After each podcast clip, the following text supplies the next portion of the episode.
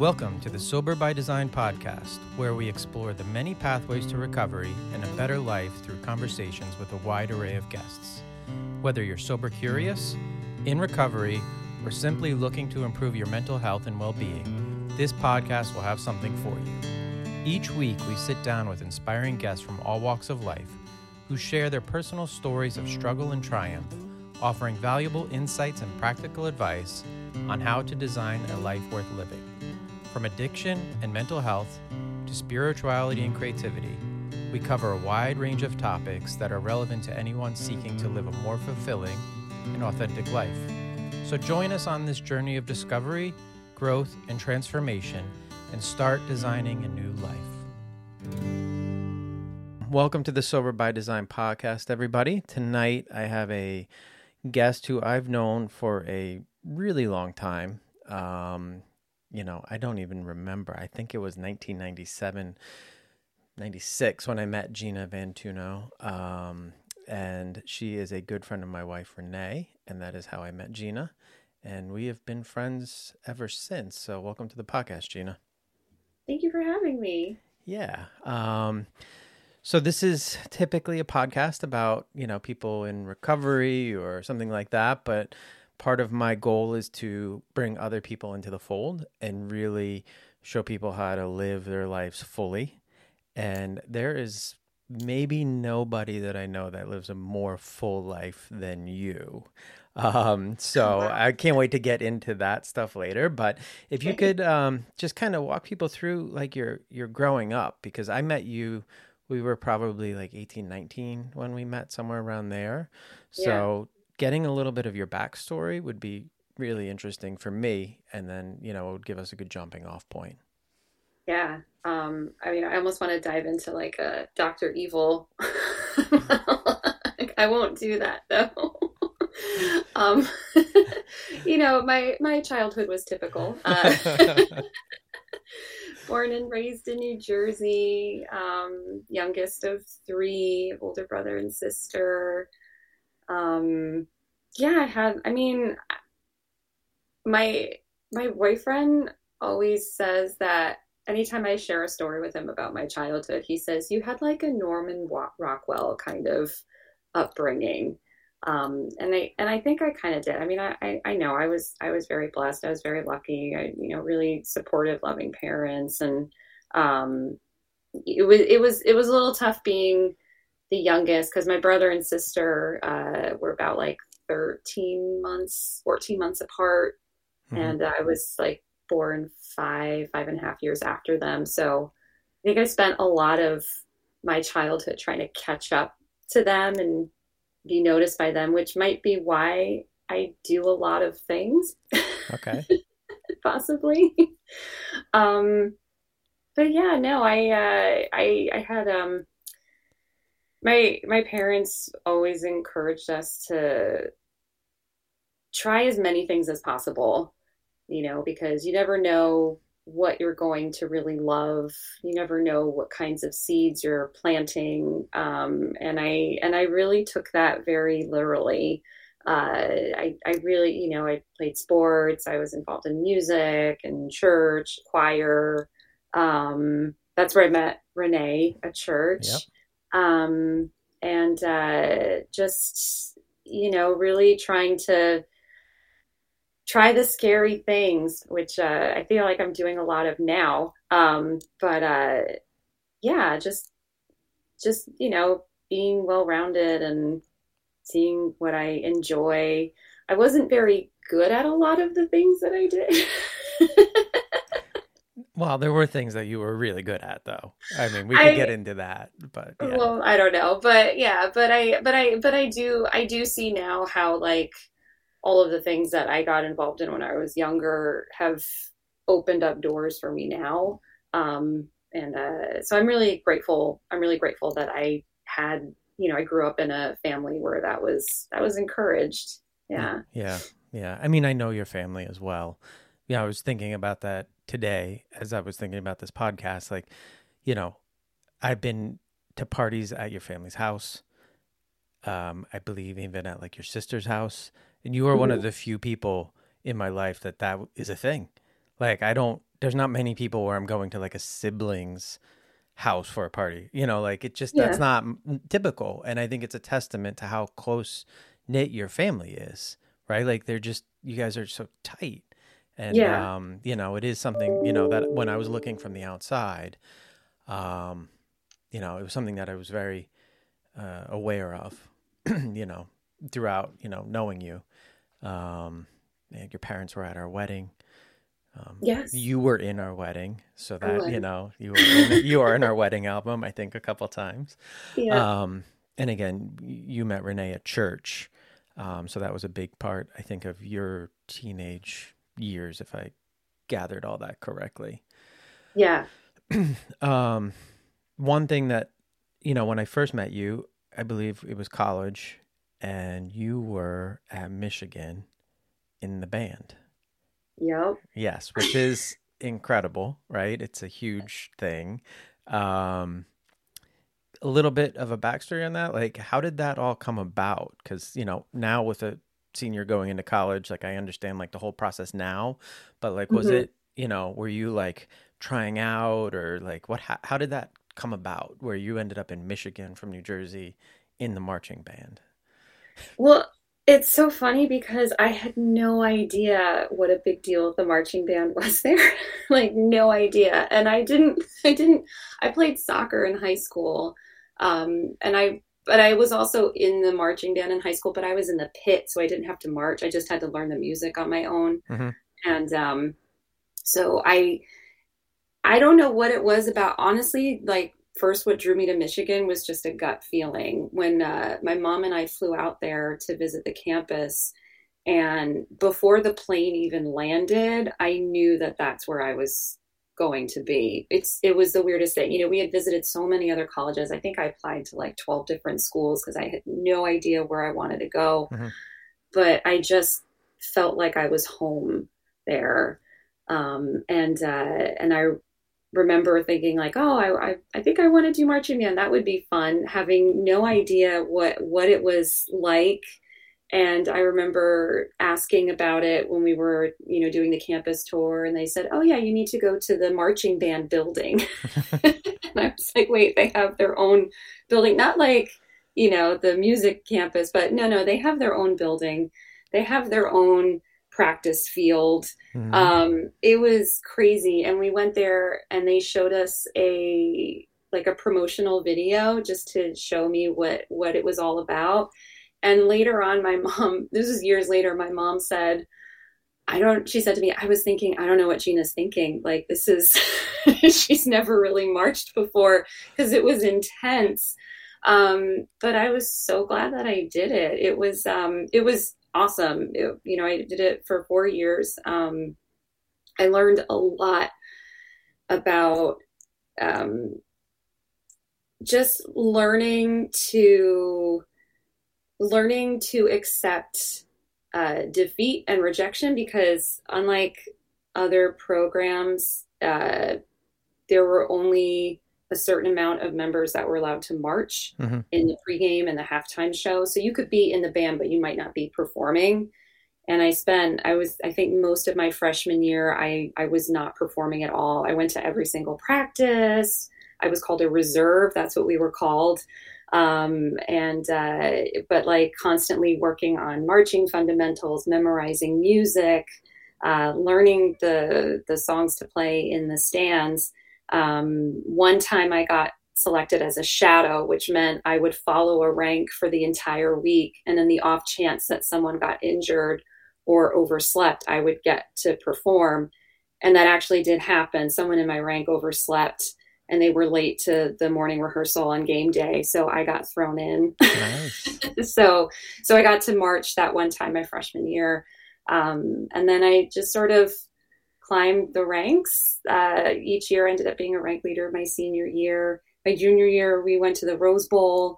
I got to march in the rose bowl parade um, which was amazing. And we won the rose bowl. We won the national championship that year uh, and like what what a time to be there it was it, it was I one of the best decisions I ever made in my entire life was was joining the marching band Go Blue. Sure. Yeah. No. yeah. I mean, I it's something that I still you know think about, and um, you know that's pretty much when I met you. I think was maybe you had come home for Thanksgiving break that freshman year or something like that, and that's the first time I met you, or it might have been Christmas break. I don't know.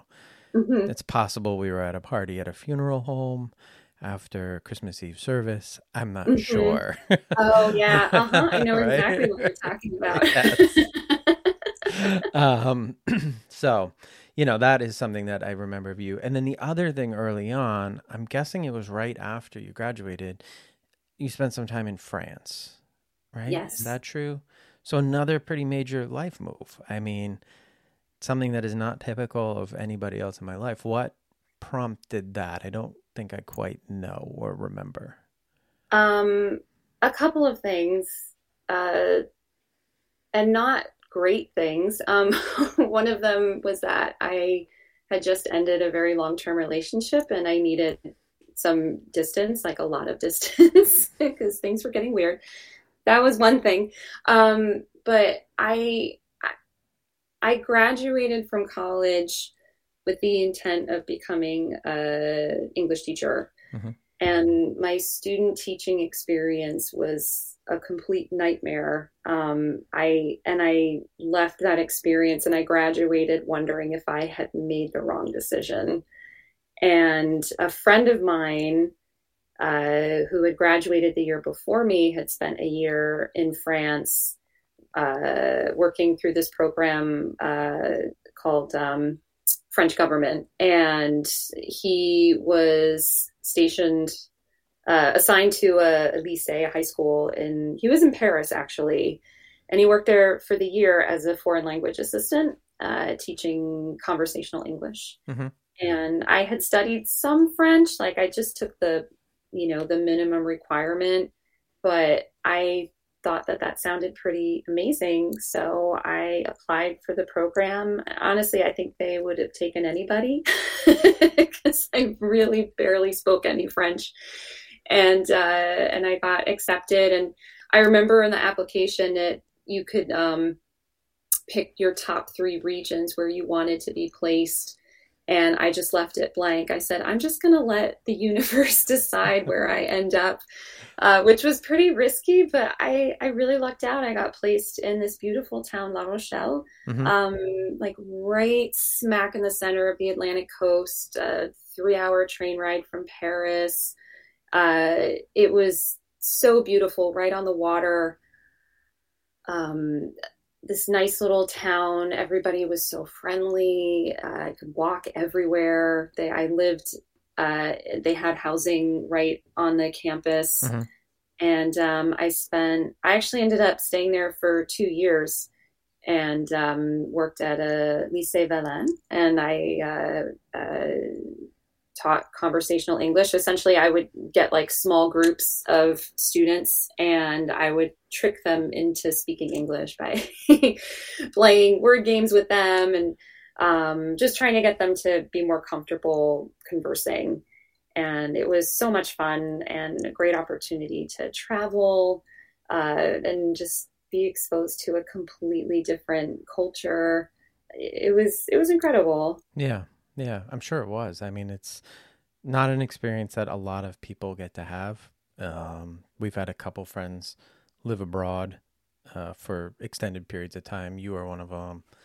Another couple that uh, spent some time in England, and they've actually moved back to England now. Uh-huh. They're they're living there again. Um, mm-hmm. They just up and moved, but um, he had dual citizenship, mm, so okay. he his parent, you know, he uh, he's actually a citizen of the U- UK or England, and just you know, anyway, he's there. Um, but it's not many people that I know that have that experience. But everybody that does go over there seems to really, you know, appreciate the time outside of the U.S. and they come back with a little bit of a different perspective. Mm-hmm. So, yeah, absolutely. Um, so you came back after that, and um after that teaching here, right? Is that mm-hmm. the next step? Okay, so yeah. you you um you kind of took that experience and I believe uh, got the job here. married and mm-hmm. a kid, right? Yeah. And was that soon after you came back? I can't remember timing on this, but um, you know. I met my now my ex husband, but we met at um, at the school where I was teaching. He he was taken on as a maternity leave replacement about halfway through my first year. We had the same free period.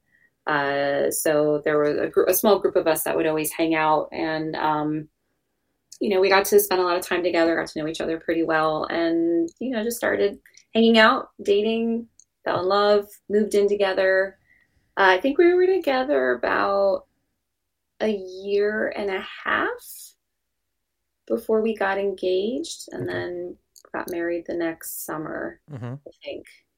Yeah. Okay. Yeah. I mean, yeah. that, yeah. that sounds about right. that sounds about right, I guess. Yeah. And then you guys were married for a little while and you had a, mm-hmm. a son and, yeah. um, you know, and like you said, now you're divorced. So, um, I just, you know, I'm looking over at my list right now of things that you do living your life now. So mm-hmm. you went from married, and now you're divorced. You know, you were uh, single mom for a little while, um, mm-hmm. and I know now that you have a boyfriend now, um, mm-hmm. but still, you know, raising your son, you know, in your house on your own, and you do so much on the side. Um, you know, one thing I know that you got into early on, I believe it was like right after your divorce or right around the, the time was fitness. Mm-hmm. Um, you know, and, and I just kind of remember that being something that you took on around that time. Um, how did that happen? Like, how did you kind of jump into fitness? Because you really jumped in. And if you can just kind of give everybody that journey, I think it's an interesting one because, yeah, I, yeah, I have seen some people do it, but you've really kind of gone to that next level. Yeah, I didn't, and I had no intention of doing it. It just sort of, again, things just sort of like domino effect. Um, I uh, it started with my my sister in law, my brother's wife, who was really into CrossFit, and then my brother, because they were together, got really into CrossFit, and I was a runner, um, and all that's all I did. I didn't do anything else. I literally just ran six days a week. Uh-huh. Uh, no strength training, no recovery, no mobility work, nothing. Um, and uh, they both were encouraging me to try CrossFit. You know, find a find a bitch, find a box near you. Uh, and around that same time, that was when I was going through my divorce, and I was driving through Hawthorne, New Jersey, and then I just saw this sign, CrossFit Soar, uh-huh. this way, and it was like you know, and like there's you're like, it was a sign. It it was a sign and literally a sign. it's like a scene out of a movie. right. It really was like a scene out of a movie. And I was like, okay. So I um so I ended up uh going there and uh, that was also when I was training for my first marathon. Mm-hmm. So I started doing some of the strength training uh, while I was preparing for the marathon, and then um, and then I just sort of I I stayed with CrossFit for a little bit, and then that next summer. So this is probably about four months after the marathon. I was I was really struggling. Uh, you know, the the separation, the divorce. It was it was tough on me. I know it was tough on my ex. It was really hard on my son. Mm-hmm. Uh, I was trying to date uh, very unsuccessfully. It was not going well. Um, and that just kind of, you know, like eats away at your ego and your self esteem. Um, and uh, so, one of my really close friends that I work with, Christine, she had uh, just started going to this yoga studio that was in her town, Yoga Haven in Oakland. It's it's closed now, but um, she said, you should try it out. They have this beginner's package. You know, you get so many uh, classes for this low price. She knew I was on a really strict budget. Mm-hmm. Um, and I had never done yoga before. And I was like, all right, you know, because I thought, well, it seems kind of hippy dippy and whatever, but sure, I'll try it. And so I went to my first class, and it ended up just being me and the instructor so it ended up being more of like a, a private yoga session mm-hmm. and i walked away from that session feeling amazing. like so good, so calm and so grounded. And I hadn't felt like that in a really, really long time. Um, so I kept coming back. And then the next year, I was training for my second marathon. And so I was doing the running, um, some strength training with CrossFit, and then the yoga. And I noticed this huge difference. So, like the first marathon that I ran, after I, I couldn't move for like two weeks. Sure. like like stairs were painful. The thought of forget running, like walking somewhere, it, it, took so much of me to move from like just a few feet this way or that way. It took two weeks for me to feel normal again. Um, but then the second time, a second marathon, when I had been doing yoga like once or twice a week, I, and I'm not even exaggerating, two days after the marathon, I felt completely fine. Yeah. And and that was when I that's sort of like the first domino, you know. Although I shouldn't say domino, that sounds like my life was falling apart. It wasn't. It was like I don't know what another analogy would be. But I I started to think, wait, does anybody else know about this? Like is this I thought like I was special. Like I had discovered something when I'm sure, obviously, many people know about the benefits of yoga, and, and you know, I think all athletes should be doing it. And then I thought, I all of a sudden, I just had this really strong feeling that I should get my certification and then work with athletes. Sure. Um, yeah. So uh, that's when I um, registered for the 200 hour teacher training and uh, a year later, I was certified. And then that just started to open up all these other doors because then um, a friend of mine at my high school uh, was, he coached uh, winter and spring track, and one of the coaches had left. And so they needed to fill that spot. And so he approached me and said, You know, I know you run, you know, you're a runner, you have the yoga background. I'd really like to have you on staff.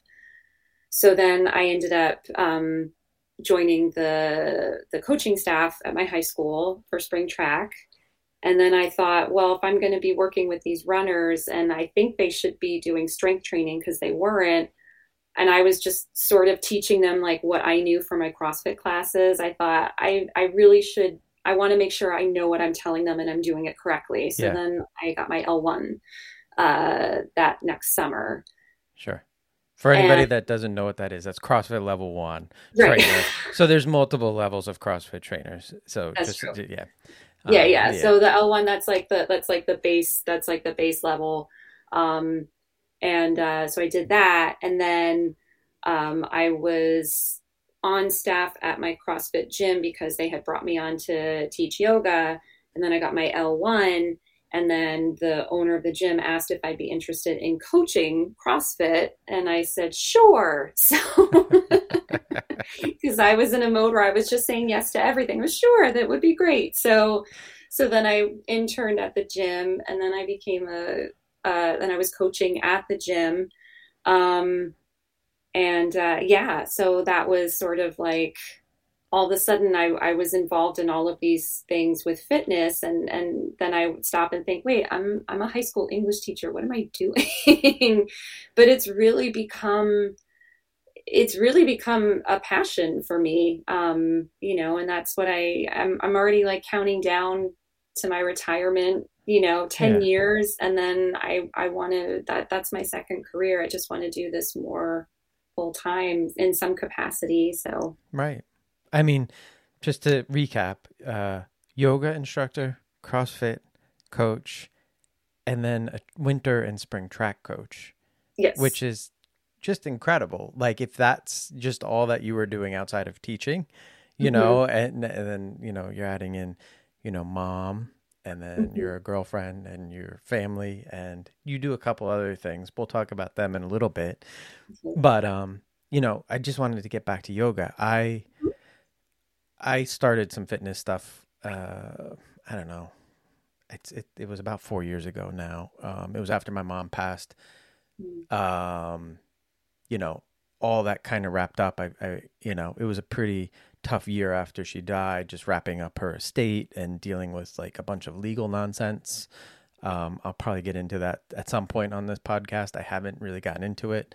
Mm-hmm. Um, but, you know, it was hard enough when she died and then having to go through like court, you know, I had to go to court and like sit up on a witness stand and it was just a lot of nonsense to deal with yeah. after that process right so mm-hmm. you know renee was exhausted i was exhausted but i knew i had to do something and i jumped into crossfit um, i had heard you talking about it and there was enough people talking about it where i was like okay i gotta mm-hmm. i gotta do something and i really enjoyed it and you know we i was going with winston and then the pandemic hit and now we have the equipment in the garage um, I don't really do it as much as I should. Mm-hmm. Um, Winston's kind of transitioned more to just straight weight training, mm-hmm. which is is really good to see. Um, yeah. You know, he supplements that like with it through his, you know, because of soccer and then track. And Desmond will even go down there and use the the weights a little bit. You know, he's eleven. You know, but but they they both utilize it, which I think is awesome. And mm-hmm. then um, a couple weeks ago, somebody that I work not with, but you know, in my industry, he wanted to do some networking, and he said, "Let's do some hot yoga." And I was like, oh, mm-hmm. oh, "All right, sure." Um, and I went and did hot yoga, um, and and the only other yoga I'd ever done was like uh, restorative or something very calm, right? Like I was in like mm-hmm. three three positions for like an hour. Like it just yeah, was like restorative. Yeah, it was very very easy. So I was like, yeah. I, I got this. It's hot. It was crazy hard. Um, yeah. It was um so I guess there's three different types of hot yoga. One where the, the floor heats up, one where the ceiling heats up, and then there's like one where there's like a an outside fan. But uh, this was the ceiling one, so the thing was like right over me. It was like 95 degrees in there, and just really hard to hold those positions. So I can see how there's a benefit for like the recovery and the mm-hmm. you know just the stretching, and you're just so much more um, mobile if you can do that on a, a regular basis. Um, and yeah. I, yeah, and just to kind of bring it into the recovery sphere, um, the other day I was at a, uh, we had, I had a retreat, uh, where I do some part-time work and a woman came in and they do 12 step yoga. So um, there's this whole group. Um, it's like 12 step yoga group. So it kind of wraps in the principles of AA mm-hmm. um, and yoga. And I guess there's a lot of it tied together. She was kind of going through some of the history, and one of the founders of AA did kind of go into the like the yoga stuff, and you know they pulled from different religions, and um, there is a lot of overlap, and um, so they they run these like meeting slash yoga sessions um, where people in recovery go and and they'll start out with like little you know share and then they go into the yoga. And i think it is an interesting thing because it puts you in a different mindset. So um, mm-hmm. you know for anybody looking i'm sure you can search around. It's 12 step yoga and different locations do it you know different yoga studios as well as recovery centers. So um, that's so cool i love that i love that that exists yeah and then there's also stuff with crossfit too and recovery. So mm-hmm. there's a couple groups that do, uh, you know, there's a couple CrossFit studios that will offer free uh, sessions on certain days of the week for people in recovery. Um, and then, you know, just uh, actually just like straight up recovery based boxes too that are popping up. So it is nice to see sort of that overlap and understanding how much this physical activity, like, it can help you mm-hmm. through, you know, mental child you know issues right like i'm sure yeah. that was a huge help for you as you were going through like you were saying like it was a hard time and then you found this tool of like fitness right so like you were running and then you were all of a sudden you're doing strength training and then yoga and all of that was helping your mental state and then all of a sudden you're you know years later and you're a completely different spot you know in yeah. life um yeah i mean that's a hundred percent accurate i i think and and each of the things gave me something different you know like running i loved running because it was for me it was the one time where i could just be by myself and i wasn't needed by anybody and I, and I would go on really long runs. So that's like that was a time for me to process all of the the junk that was going on in my brain, you know, and and try to sift through um, and prioritize like what do I really need to worry about. Um, I think CrossFit helped me um, feel stronger, both physically and emotionally. Mm-hmm. You know, I, I I think something that I struggled with for a really long time, and, and I still do, is that I, I, I always felt weak in some way. You know, I never, I never really tapped into that inner strength that I think we all have, and CrossFit gave me the tools to do that. Um, and then yoga helped me center myself and, and ground myself. And, and, you know, one of the things whenever I lead a session, you know, we always start with a meditation. And one of the things I always say is, um, you know, when first we start by being present and acknowledging our surroundings and the environment we're in, you know, the, the temperature of the air, the, the sounds that are filling the room or the space. And then when I ask them to start turning the, their gaze or their attention inward, you know, check in with your body. How are you feeling physically? Um, and then we turn to the mind and, and I and I always say those those racing thoughts that you have, those nagging thoughts, you can't force them out. I, I personally don't think it's possible to just shut down. I, I can't do it. So um, I, I would never force anyone else or insist that they do it. But I always say, you know, those thoughts that are just running through your head, you can't you can't shut them down. You have to let them run their course you know, with every inhale, acknowledge one of those thoughts that's not serving you in this moment. And with your exhale, just let it go. Um, and then, and what's beautiful about a yoga practice, and, and I would say the same for any physical activity, uh, you become so focused on your movement and being present with your body that you don't um, what's the word I'm trying to think of? You're not fixated on those other things. You right. know, there it's it's a chance for you to really let go of of the things that are weighing you down in the moment. Um, and and I think that you know there's that that mental piece there. I mean, there's also the science behind it. You know, with all of the you know all of the chemicals in the body that are coursing through you and and making you feel better and uh, and I think that's all that's all important. I I I always I honestly feel like, and I'm not an expert, but I I, I think that everybody should find a way to move. You know, yes. it's so important. I mean, yeah. you know, movement is you know we were made to move. Mm-hmm. I think we all kind of live a pretty you know sitting you know we're sitting a lot now and we're not mm-hmm. doing as much as we used to you know um, i can see it specifically with my youngest, like if he doesn't move, it's over by like six yeah. six o'clock. Like he just is like unbearable. Like to to have, a, you know, you can see that his need to move. He lit- like literally, you can just like look at him and go, that person needs movement, right? And like you can kind of tell when people need to do something. And mm-hmm. you know, for me, I know when I was doing CrossFit in the gym because it was just a different intensity in the gym than it is at home. Like mm-hmm. I would come home and I would have no ability to have that kind of like anxiousness like it was all gone right i worked that all out it was it wasn't there and then the next day if i didn't go back I was tired enough typically where it's like, okay, I'm, you know, I don't need to move like today, right?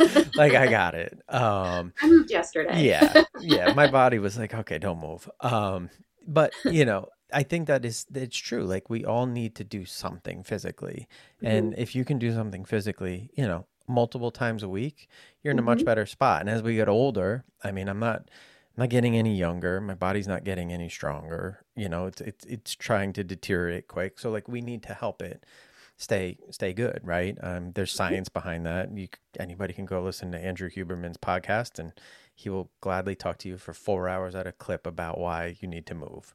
Um, mm-hmm. I don't know all his stuff, so go go that way. Um, you know, the other thing I will say about all the classes, and and I'm sure that you get this out of you know, yoga classes, coaching, and then the CrossFit classes are the community. This is the community aspect, right? Like I know that that's something that I get out of it. Um, as somebody who coached you sports, like you get sort of that feedback and you feel like you're part of something bigger than yourself. Mm-hmm. Um, and then in the CrossFit gym, you know, just that camaraderie. And then in, I'm sure in the yoga studio, there's its its its own vibe. But that's an important part of, you know, being a human too, is having that that sense of community. And we don't, I don't think we get it enough yeah. in, in modern life anymore. I think it's kind of a little bit broken, and I think that these places are where people are getting it now. You know, yeah. In the past, maybe we did get it at, you know, you went to youth group, right at the mm-hmm. church at, at you know at a Presbyterian church. I went to youth group at a Presbyterian church. Literally, the Presbyterian church is why I, I am married and have a family. I don't go to church anymore, right? Yeah. But like as a teenager, that was an important part of my life. Yeah and it's just very strange. Like, and and I don't know personally. I don't know that many people that go yeah. to, to church anymore on a regular basis. I mean, people will go for like special events, and you know, um, but like that's why I have my family. Mm-hmm. you know, it's so weird that I just don't. It's not part of my life anymore. But um, you know, I'll pay, you know, hundred dollars or hundred fifty dollars a month to have a sense of community, and mm-hmm. it, and it could be, you know, I could have the same thing for for free yeah. you know in a different way. Um yeah. but i think that's all important stuff. Um well i i definitely feel that eh, you know it's interesting that you bring that up like because same as you like i you know when we were in high school youth group choir i went to church every sunday. I've never been baptized actually but i you know i middle school high school I, this was my community. I this was my these were my friends. This was my people. And um and then I went to college and I, I never went to church again. yeah. But I and I remember when I started really getting into running, and this was after it's probably a year after I had my son, I would go for runs Sunday mornings. And I would run by the you know the the church that was in Hawthorne and people would be coming in and out, you know, so I'd be like passing, you know, like maybe before mass or after mass and I remember saying to myself, part of me would feel bad that I don't go to church anymore. But then I, I would say to myself, well, this run, this is my church right now. I, you know, I, I think I've, I've, I'm, I've made peace with the idea that I, I think I'm still a spiritual person. Mm-hmm. Um, and uh, I, I think there are a lot of different ways that you can um, be spiritual. And I, you know, and and if and if for for one person it's going to church every sunday that's beautiful i i what i loved about church was being surrounded by people who just wanted to be good people yes you know and yeah. and I, I, think that's beautiful yeah and that was yeah. the, that was the same on my end right they were all people mm-hmm. who and i'm listen i'm friends with a lot of them still you know mm-hmm. like there's a lot of those people that are in uh, my life today which is incredible if yeah. you can, you know, that's a long time ago. You know, for a lot of people, you don't hold on to friends from high school, right? Um, you know, and and we have, you know, those friends in our lives. Um, we don't we don't go to church. I mean, my mom was a youth minister. I mean, she was as you know churchy as somebody could be, and I, I didn't know that. yes, yes, oh, she wow. she was she was. Um, she was incredibly religious, and it was something that I think I pushed away mm-hmm. um, as she dove deeper into it. You know, a lot of that came out of her recovery um, when she went into AA, and so she um, she went back to college and she got you know a degree in theology, uh, and then like focused on youth ministry, I guess.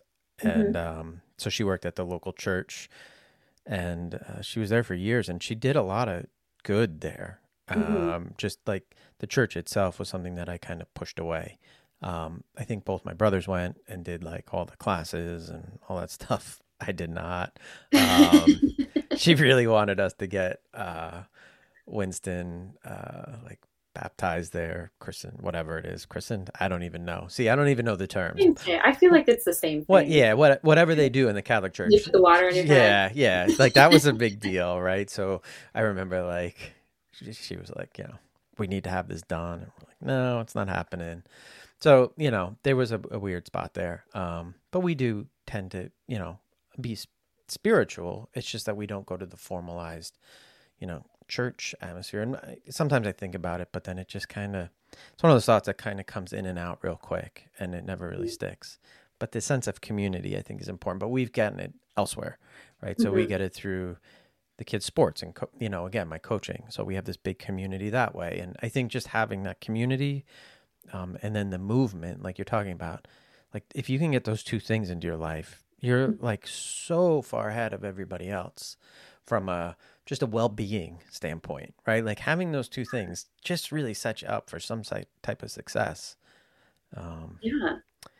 The other things that you do, so there's a couple other, well, there's two other things. So one, I'm just gonna say, went to see you in a band, like a yeah. like a band band, not the marching yeah. band, right? So like you you stopped marching band, and then now you're in a band, and you were singing, I believe, and playing bass guitar? I I did learn how to play bass on like three songs.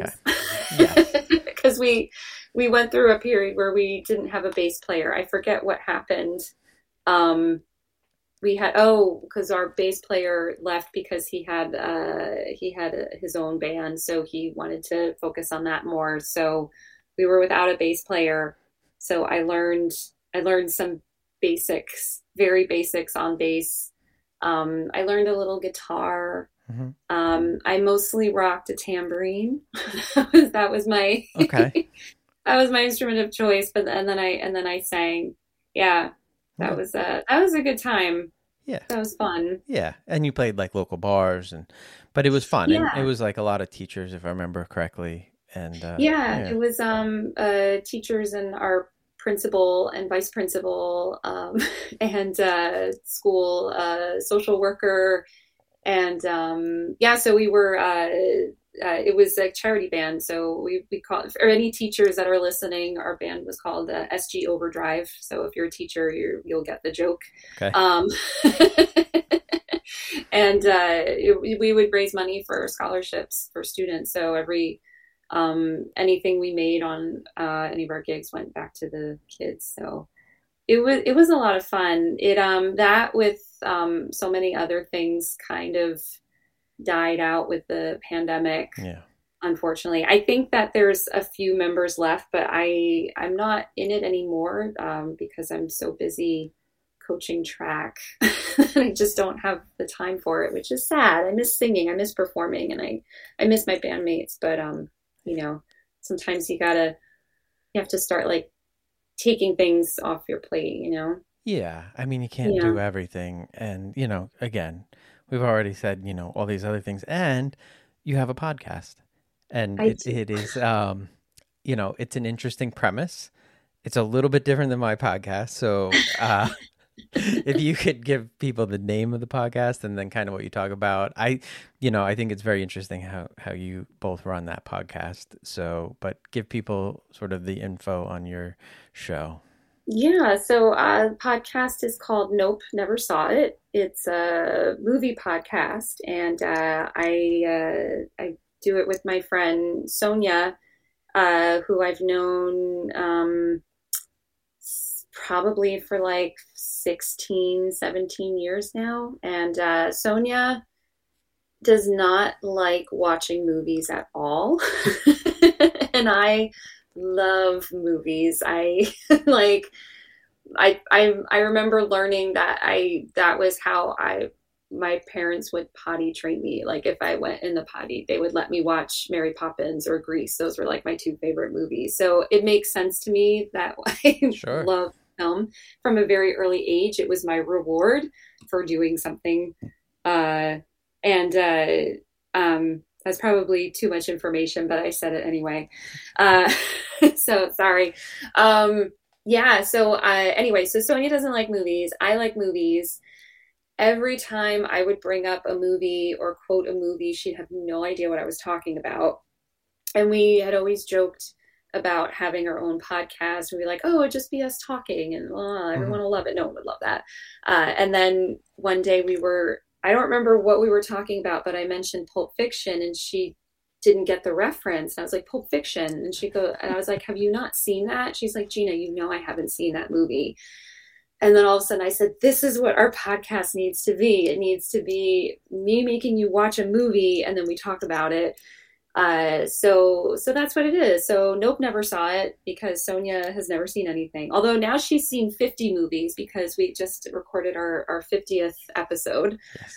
Um, and uh, it's it's so much fun. It's uh, it's it's awesome because it's you know we're close friends, so it's a chance for us to have this like little project together. And uh, I love watching movies. I love talking about movies. So she's really the good sport here because I'm making her do something that she doesn't really want to do. But it's always a fun conversation. She's brutally honest about what she thinks about the movies that we watch. So it's it's a lot of fun. It is a good and it's a good premise, right? Um, and you guys run it really well with sort of the information, the deep dive that you do on the movies, and you know you're kind of making links between you know actors and stuff, and the the idea of you know I think I've heard her kind of give her premise of what she thought the movie would be like, yes, and then see how close it actually is just based yeah. on the title. Um, very funny stuff. I, you know, um, and the movies that she hasn't seen, quite incredible. I mean, I, I, I like movies too, so you know the fact that there, some of them, I'm like, wow, how did she not see that one? Like, you know, yeah. like uh, it is. But that's some people, right? Like, you know, everybody does different things. So she spends her time, I guess, I don't know, reading. I'm not sure. Uh, going to Phish concerts. okay. Okay. Well, that makes sense. Those are very long. it's a lot of time. That's a lot of time. They're jam bands. They they go on for a while. yes, yes. It's like four songs, and it's like five yeah. hours. I shouldn't make fun of jam bands. I like jam bands. I know you do. it's like my brother's whole livelihood. Um, so yeah it's um you know but i think it is it's interesting that you have that as well right? So like you really have kind of like made this whole arc like you know like marching band and then you know going out of the country teaching you know and then the fitness and and but still kind of keeping this creative undertone with with the, the, the teacher band and the podcast. And it's like you really have kind of maintained this this very full life and again you know you're juggling being a mom and you know all these other roles like you have a lot on your plate and mm-hmm. Eh, you know again in my podcast i try to talk about like you know if you live your life like sometimes in recovery what happens is people get so focused on being in recovery mm-hmm. so it's like their only thing right like you know i'm in recovery so like i'm just gonna just you know, not drink and that's all my life is going to be about, or not do drugs and I'm just going to go to meetings. And, but it's like, mm-hmm. you got to do all the other stuff. I remember, you know, I think you were at our house. We had a pig roast at our house, our old house in the mm-hmm. backyard. Mm-hmm. You were there, right? Mm-hmm. And I was early in sobriety at that point, And I had a friend at the time who was also in recovery. And, um, I told him that we were doing this pig roast, and he's like, "That's an awful idea. You can't have people at your house, you know, drinking and having fun, and that's not good for you." And I was like, or I can continue to live my life. Mm-hmm. And like, isn't that why I'm not drinking? Like, you know, like the other option was continue to drink and I have no life, mm-hmm. you know, and now I want to embrace it fully. And like the next day, he was like, How could you do that? You were like eating a pig's eyeball. That's like, you're going to fall, you know, fall right off.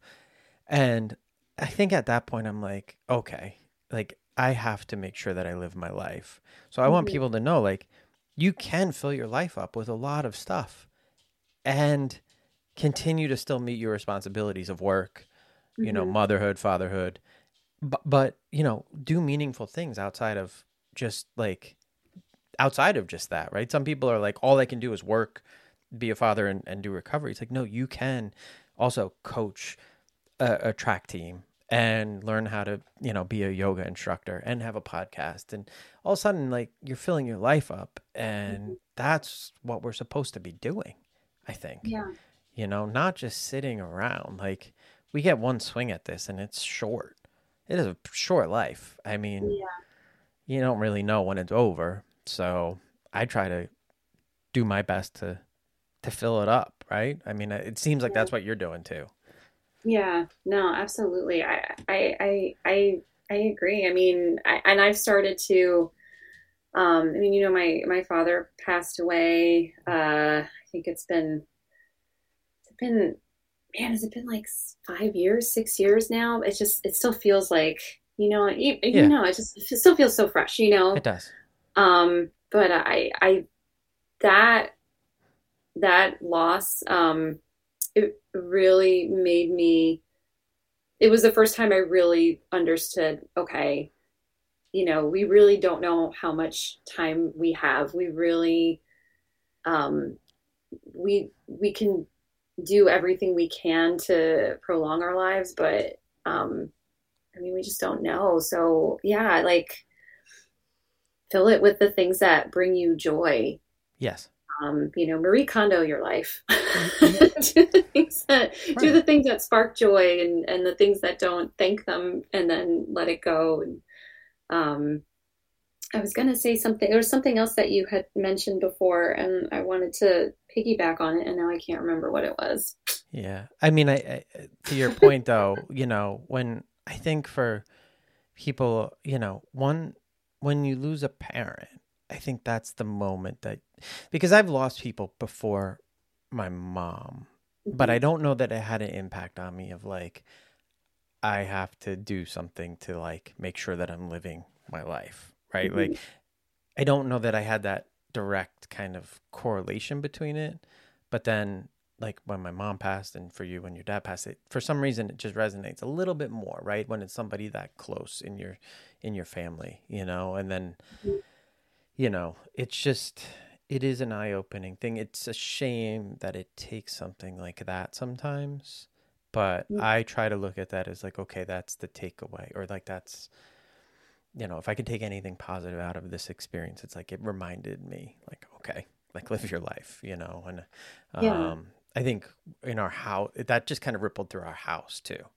Like mm-hmm. I'm sure it kind of rippled through your whole family, right? Um, yeah. As well. Um, yeah. Anyway, it was uh, yeah, our, they were both like back to back. It was very close. They were they were very close. Yeah. Yeah. yeah, yeah. I don't I don't remember exactly the timing, but yeah. um, yeah. So for for me again, really, it, this is kind of an outcome of like live your life. Like I kind of had been on that course anyway, and mm-hmm. and then like that kind of amplified it even more. So the things that are important to me. So you know, I went and got my my recovery coaching um, certificate soon after that, and you know, um, you know, tend to eat a little bit more sweets now. more sweets or less sweets? more, no, less, less overall, but more than I had been. yeah, like you know, like I don't deny myself. Yeah, you know, like it's like okay, I'm out to dinner and there's a good dessert menu, I'm going to order dessert. Like, and that's yes. the kind of stuff that I think is important to do, right? It's like, you know, I, in my eulogy, I said, like, you know, just eat the donut. Like, why, you know, why are you going to deny yourself these like little things? Like, in the end, it, it's not going to matter that much, you know? Yeah. And, um, you know, we try to be uh, smart, you know, obviously I, I have to be smart about, you know, you know, indulging in things. It's just, mm-hmm.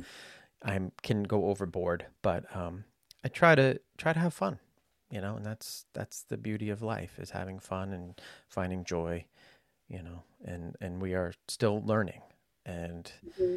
that's why I have this podcast to learn from people like you, um, yeah. and how you do it, you know, and then hopefully somebody else will go out and get their yoga teaching license or CrossFit level one or something, you know, and I, I think it just inspiring people to do more is, is really the trick. And that's what you're doing for yeah. for everybody around you as a teacher and as a coach. You're inspiring like that next generation to, to do that stuff, I think. So I hope so. uh, yeah, you are. You are. I mean, I think you know that, right? You probably get feedback from kids. At this point, some kids have graduated and come back. Yeah, I mean, yeah, I do see kids here and there. Not as much. Um, well, no, I do. They, I not a lot of kids come back to the high school, but um, but the ones that do that I do get to talk to, yeah, they're they're always very sweet and yeah. um, you know, it's it's nice to hear uh that they enjoyed my class or um or they love track or uh, you know, it's um but it's it's one of those. I mean, teaching is one of those jobs. It's pretty it's thankless, and I don't mean to say that in a bitter way. You know, I'm I I'm happy to do it. I love what I do, but you know, I don't do it um, because I want my students to love me. Right. Right. right you know, right. I, I, do it because, I mean, it kind of fulfills a lot of those things that, you know, we talked about before the, you know, the, that create, that creativity urge that I have. Um, and, and having that community, you know, it's at my, you know, my, my classroom, those are small communities. My, my friends at work, that's a community. Mm-hmm. Um, you know, there's, there are all of those things that, that we've been talking about, um, the things that that bring you joy, that fill your life. I I'm lucky that I have a career that that does check all those boxes. Does it drive me crazy sometimes? Yes, hundred percent. Every job does, sure. but um, yeah, no, I, I I love what I do. Good. Yeah. Well, that being said, I know you wake up early.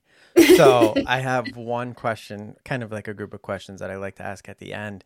Okay. Is um, you know, what and it, it, could be anything movie mm-hmm. tv book music you know if you could leave us with a couple of things that are really piquing your interest like right now in that realm of the uh, sort of the arts um, some recommendations oh gosh um i uh oh that's a really good question let me think about this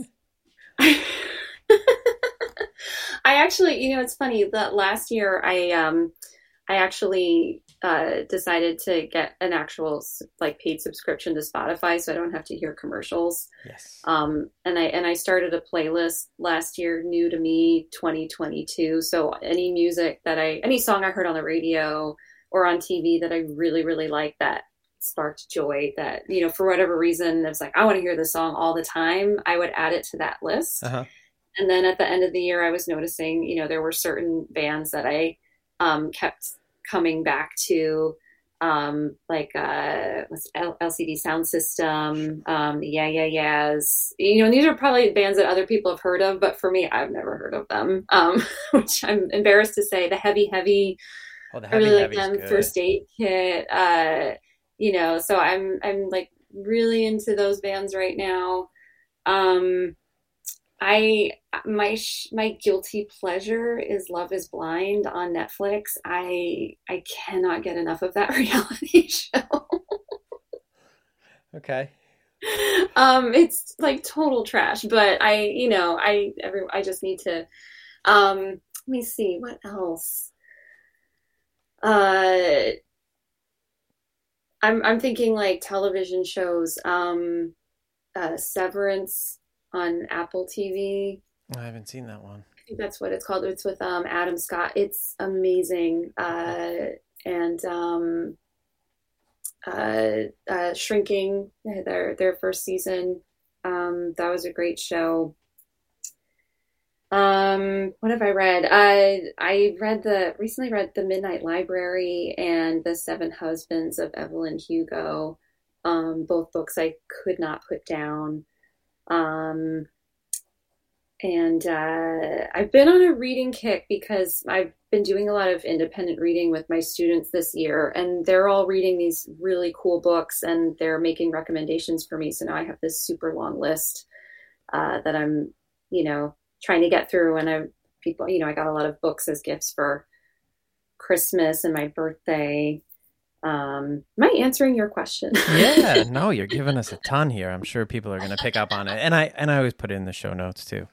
So um, that is good that you have your students doing independent reading because I have a uh, a current gripe with fifth grade reading. So mm-hmm. I hope it gets better. I am like so upset at how they teach kids in fifth grade how to read.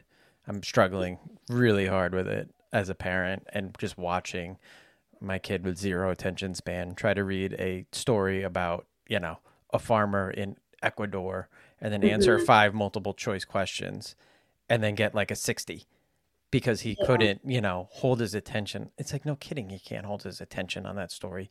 It's a junk story for a fifth grader. You yeah. know, it's like, there's got to be a better way. Um, yeah. You know, I, Yeah, I um I, a couple of years ago I I started to I would say maybe about 5 years ago I started to change my whole um approach to reading. I mean, I teach high school and I, and I, I usually I teach juniors and seniors mostly, um, and upper level students. And even at that level, I'm not I'm not saying that they don't have the reading skills. They do, but they don't read. Mm-hmm. And and I don't blame them because I think that I think that the you know the books that we're giving them to read aren't relevant to them really. Like we think they're relevant because they're part of the canon but right. we're not not all of these kids are going to be english majors in college. So i i've, I've been sort of on this um, mission to get my students to enjoy reading again. So um, I, I like the last year or two i've been trying something different where instead of having like a novel study where everyone's reading the same book um, it's just um, ongoing independent reading throughout the year. And they're like little projects and stuff like, you know, like I had them do a book talk with their book once, or they have to write like a review, or um, uh, I had them do, I stole this idea from another teacher. Uh, in my in my building uh, she said i could. I didn't just like you know sneakily mm-hmm, take it from mm-hmm. her. I said can i do this too? But they had to like pick groups and they had book groups and they had to pick a book but it had to be a book that had not been made into a movie. And then they had to read the book and then present a movie pitch to the class like this is who would star in the in the film version. These are the changes we would make. This, these are the aesthetics. This is what it's going to look like and this is who's going to direct it. And um, you know things like that just to make it more were less painful than than I think it is for them, you know. Yeah, yeah. But um, but I am seeing that they're, you know, they'll they're re- you know, and I give them time to read in class, um, and then like they'll finish a book and they'll be like, "Is it okay if I bring in another book to read?" Yes, of course. You know, like I think they want to do it, but they just feel like they're not allowed to read the things that might interest them. So why rob them of that opportunity? um, by forcing them to read something that they're not interested in. Like I'm happy to expose them to or make suggestions, but if they don't even enjoy reading in the first place, why am I going to force them to read in cold blood? I think it's a great book, but you know, like they might not enjoy it. I don't know. Right. It's not going to resonate with everybody. Um, yeah. And I think now it's really hard to grab people's attention in general right? Everything is so short form. Mm-hmm. So now you're going to say, okay, read a book that's going to take you, you know, three hours, four hours, whatever it is to finish. Mm-hmm. That's daunting, mm-hmm. you know, and oh, and you're not going to enjoy it at all. Yeah. you know, like that and is like, I'm going to give you a test on it. You have yeah. to memorize the whole thing. it's awful. It's awful. Yeah. And it's, a, you know, it's such an important skill. Like I talked to our older son about it and I tried every which way to get him to read like short form essays or books that he might like or something. And I said, it's important because one, it teaches you different ways to write. So you're going to mm-hmm. pick up on different writing techniques, different ways to communicate. Like by reading other people's thoughts and how they express them, you get a lot out of it. Mm-hmm. And, you know, so you're doing a great service in that. And, you know, your movie pitch idea, you're like, you're bridging two different skill sets there, right? You're, you got public speaking, you got reading, mm-hmm. you know, it's just, I don't know. I just don't think like, hey, read a story you don't like and take a test is the best way to get yeah. anybody to enjoy reading. And I think we do have to do better. I mean, I myself, if I sit down and read and start, I can fall right into it. It's just mm-hmm. it's just starting now is the hard part because our attention is pulled in mm-hmm. so many different facets. Um, yeah. you know, and then book on tape, right, is kind of like, okay, like I get it. Like if you can do that, sure. Um, I don't I don't have an Audible subscription. I you know, I listen to podcasts. So I don't know that I can listen to a book on tape. I know Spotify has them now, but you got to buy them, I guess. Um, I'm, I'm not I'm not big on like the Audible books. I I want to hold the book in my hand. Yeah, yeah, yeah, yeah, Me too. I even have Kindles, and I don't I can't quite get into the Kindle either. Like mm-hmm. I need a book. Yeah. Um. So that being said, uh, well, a couple of things. LCD mm-hmm. sound system, great band. The Heavy mm-hmm. Heavy, great band. They just had a. Uh, I just saw them on Instagram. They had a live performance up in Maine.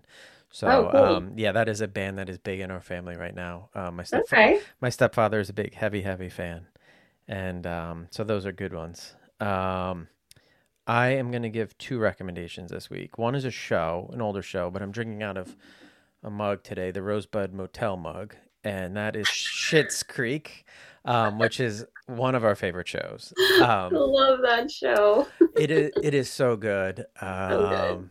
You know, after I watched it, I just thought, okay, this show is like, it is about you know the importance of family and Mhm. like that, just kind of wrapping it back to this idea of community, right? Like, so Mhm. it's you know, eh, you know, they lose everything, but I think through that they find out that you know their community and their family is so much more important than their fortune, and Mhm. it it really resonated with me. Like, oh, if everything falls apart, it's still going to be okay because I Mhm. have my family, and you can always find like these these friends, right? Like Chris Elliott, you know, I forget his name, but it's like he becomes a good friend, and he's like just some crazy, you know, character in town, and you know, Yeah. it's just it's it's a very sweet show with some great stories in it. So I really like that one, and um, a book. This is a real random book, and nobody's gonna read it, but um, it's Delirious New York, and it's by Rem Koolhaas.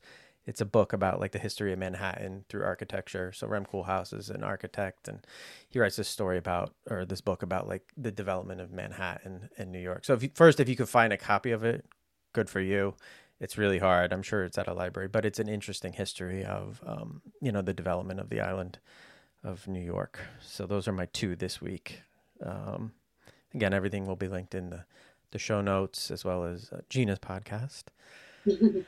which everybody should listen to.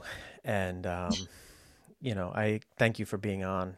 I know it's a little late at night for you, and um, but I appreciate it, and I think it it's gonna you know help a, a bunch of people out. Specifically, just the idea of like get out and move. You know, Yeah. it's super important. You know, find your thing and just do it. You know? yeah. and and Even if it's just walking, just do it. yeah, yeah, yeah, yeah, Yeah. yeah. And you you tried so many different things, and like you took something from everything. So it's like just do it, just go do it. You know, and then it's that easy. You know, it's really just get out of your own way. Mm-hmm. So um, again, thank you so much, and it was a pleasure talking to you. Um, Well, thank you for having me. This is wonderful. I don't think I ever really get a chance to just talk to you. yeah, yeah. No, we don't get to talk much, right? It's it's kind of always like distracted. Yeah. this, this- was really fun. I it love was. It was. All right, Gina. We'll see you soon. Okay. Thanks. Bye bye.